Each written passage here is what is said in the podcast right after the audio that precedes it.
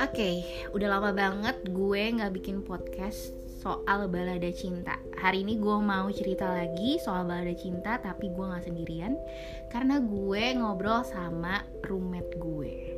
Namanya Vini Vista Prisbiani. Ini tuh ribet banget gue, kayak V, F, P. Sampai calon suaminya aja salah nulis namanya di akte eh akte atau apa sih?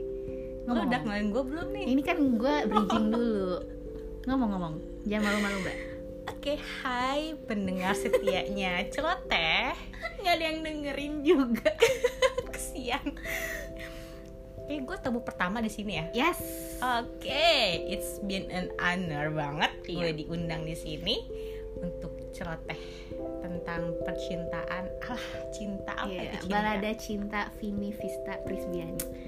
Ya, itulah nama gue Ribet sih, tapi it's uh, unik lah ya Iya unik banget. Sampai orang yang bikin surat keterangan pernikahannya itu salah gitu. Coba ceritain bagian itu dulu sebelum kita masuk ke balada cinta loh. Oke, jadi karena nama gue itu pengulangan kan. Vini Vis gitu kan, terus pengulangan, terus ada semua unsur F, V, P. Gitu kan. Ribet ya, Wak? Nah, ceritanya si calon gue ini, ya calon lah ya, gue sebutnya Iya, ya. oke week lah. Belagu banget. Terus Dia itu kan harus eh, ngurus keterangan numpang nikah, numpang akad namanya NA. nikah aja numpang. Numpang biasa lah ya. Terus Nah, terus dia kan harus ngurus ke kelurahan, ya biasalah RT RW segala macam kayak gitu. Nah, dia tuh salah nulis nama gue. Nama gue jadi Vini Rista. Ya pas dia ngasih berkasnya ke gue, gue tanya nih Rista siapa dong? Karena gue merasa gue bukan Rista kan. Oke, itu mantannya bukan sih kayak. Ya gue nggak tahu sih ya, gue nggak nanya juga sih ya. Oke. Nah terus kayak yang bikin gue fatal lagi tuh itu ada pernyataan yang menyatakan bahwa dia itu dalam keadaan sadar akan menikahi gue gitu kan. Tapi nama gue salah gitu. Kayak gue, lo sadar gak sih menikah sama gue? Terus dia cuma nyengir doang gitu. Terus kayak gue kayak baik. Ini ujian buat gue menikah dengan orang yang mungkin dia belum sadar kalau kalau dia mau nikah sama gue. Oke, kalau dia belum sadar, pertanyaannya sekarang, lu udah sadar belum mau nikah sama nih orang? Kayak karena menurut gue ya, mungkin kalau teman-teman yang udah denger podcast gue dari awal, dari trailer gue gitu kan, Ya. gue selalu bilang ajaib banget ketika dua orang memutuskan, oke gue nikah sama lo. Eh, gimana ya? Ayo dong. kayak ini udah ajaib atau ini keterpaksaan menjadi ajaib gitu? Kayak kok bisa loh gitu? Ya bisa sih sebenarnya. Eh sejujurnya sih gue juga nggak nggak apa ya nggak expect bakalan sampai di tahap ini pada hari ini gitu kan awalnya tuh kayak ya jalan aja gitu kayak anak-anak laki-laki buaya lah jalanin aja gitu kan Oke, ciri-ciri fuck girl ya guys. Terus By the way dia emang fuck girl guys. Gue punya pengalaman rebutan cowok sama nih orang. Terus terus lanjut lanjut. Jangan disebutin Iya ya dong, itu yang nanti aja. Segmen yang berbeda ya guys. Terus? Nah terus ya mungkin karena calon gue ini anaknya dia serius gitu. Oh iya lurus banget. Lurus lurus banget. Terus kayak komitmen banget gitu. Berbeda banget sama gue gitu. ya gue komitmen sih. Cuman ya kalau ada yang suruh melenceng ya gue melenceng gitu kan. Tergantung situasi kondisi gitu kan. Fleksibel lah ya. Fleksibel gitu lah. Nah terus gue tuh kayak nggak tahu kenapa ya tiba-tiba tuh YouTube gue tuh munculnya kayak tentang nikah gitu loh. Dan itu dari ustadz-ustadz gitu. Oh lo merasa dapat hidayah-hidayah gitu iya ya? kayak gitu. Oke.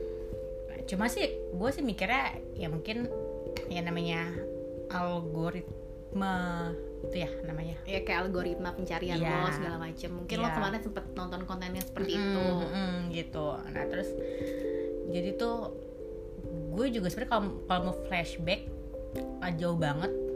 Jadi serius nih ya. Jauh banget sebenarnya gue tuh beberapa tahun yang lalu gue tidak mempercayai sebuah pernikahan gitu kan. Karena karena waktu itu, itu apa ya? Bentar. Ini ganggu.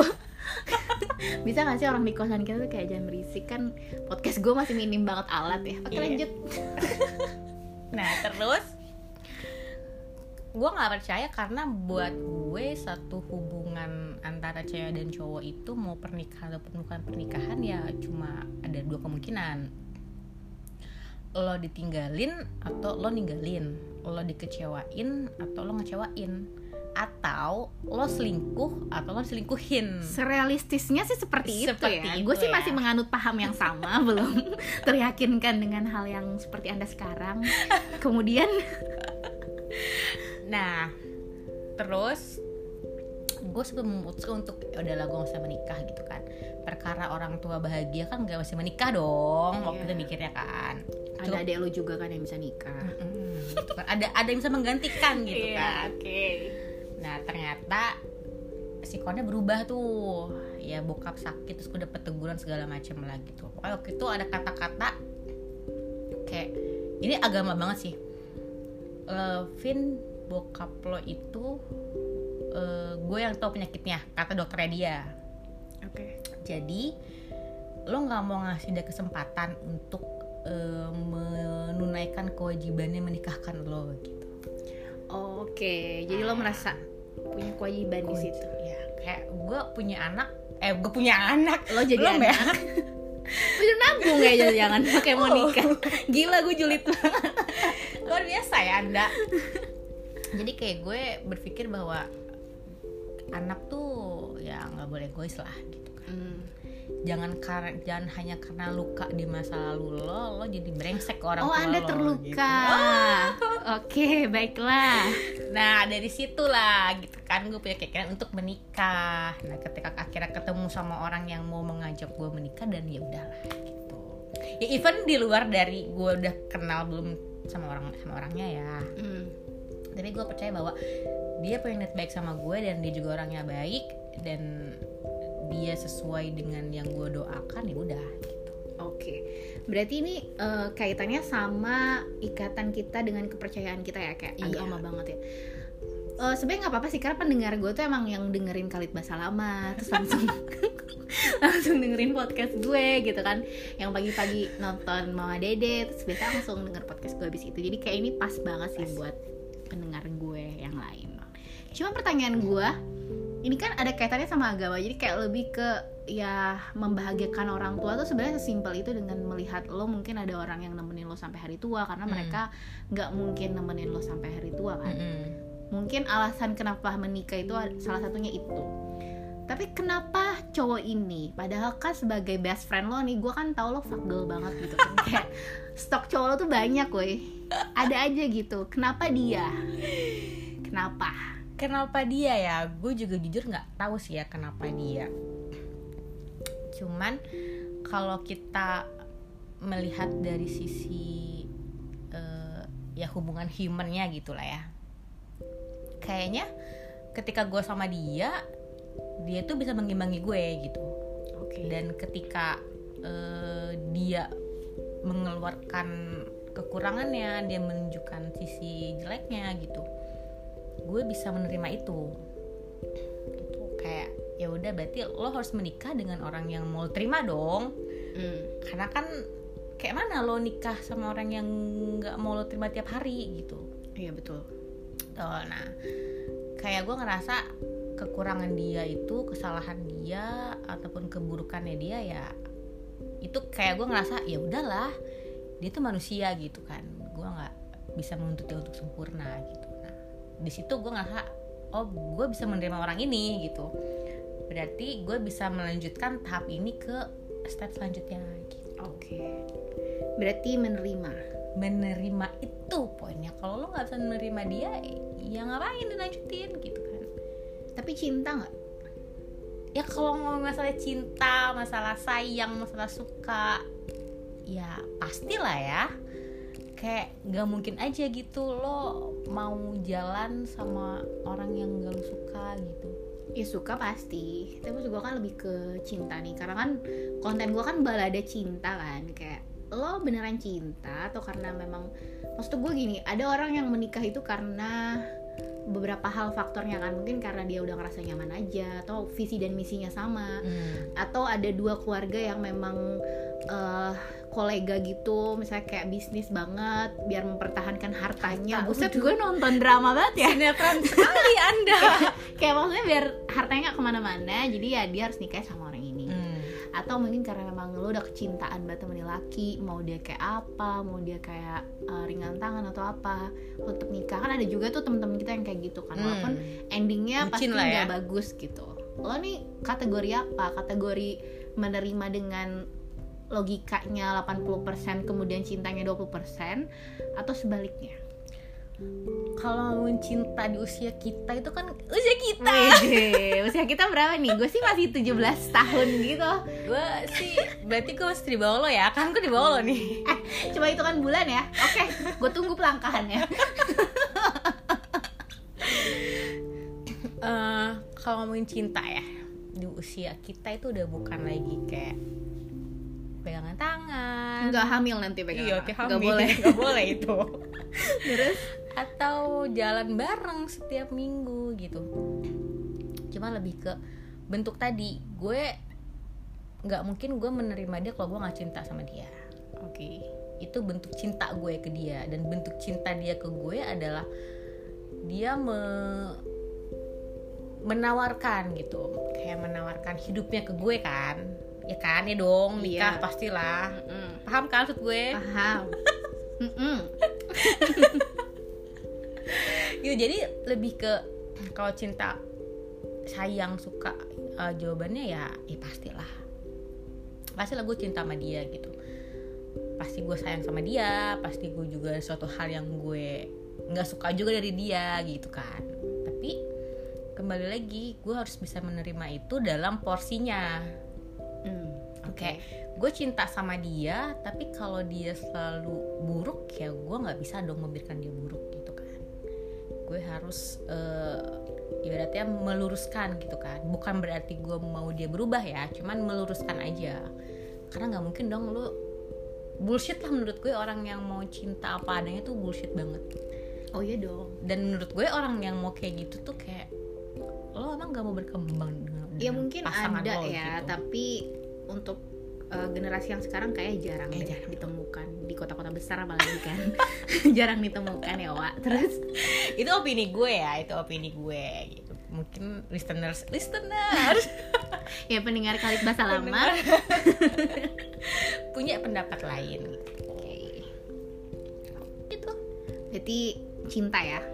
iyalah Nah, tapi kan kalau gua sih ya sebagai orang yang belum menikah nih, gua kan masih banyak ketakutan gitu. Nggak tahu kalau lo ya, kalau yang udah memantapkan hati gua nggak tahu kayak kalau gue nikah nanti iya nggak ya kalau misalnya nanti sewaktu-waktu gue bosen? Apalagi gue kan orangnya mudian banget. Hmm, terus lo tau lah ya gue pikiran banget gitu. Lo aja sering gue kacangin kalau gue lagi males ya gitu. Terus kayak anak gatal nih. kayak mungkin gak ya suami gue bisa menerima itu? Mungkin bisa. Makanya nanti mereka ada dua orang yang bersatu itu kan. Karena bisa saling menerima seperti yang lo bilang. Cuman di diri lo itu emang gak ada ketakutan kayak nantinya cinta lo ini akan kadaluarsa entah yang kayak kayaknya nanti gue akan malas sama nih orang apalagi makin tahu keburukannya dia mungkin dia nggak suka bersih bersih gitu kan.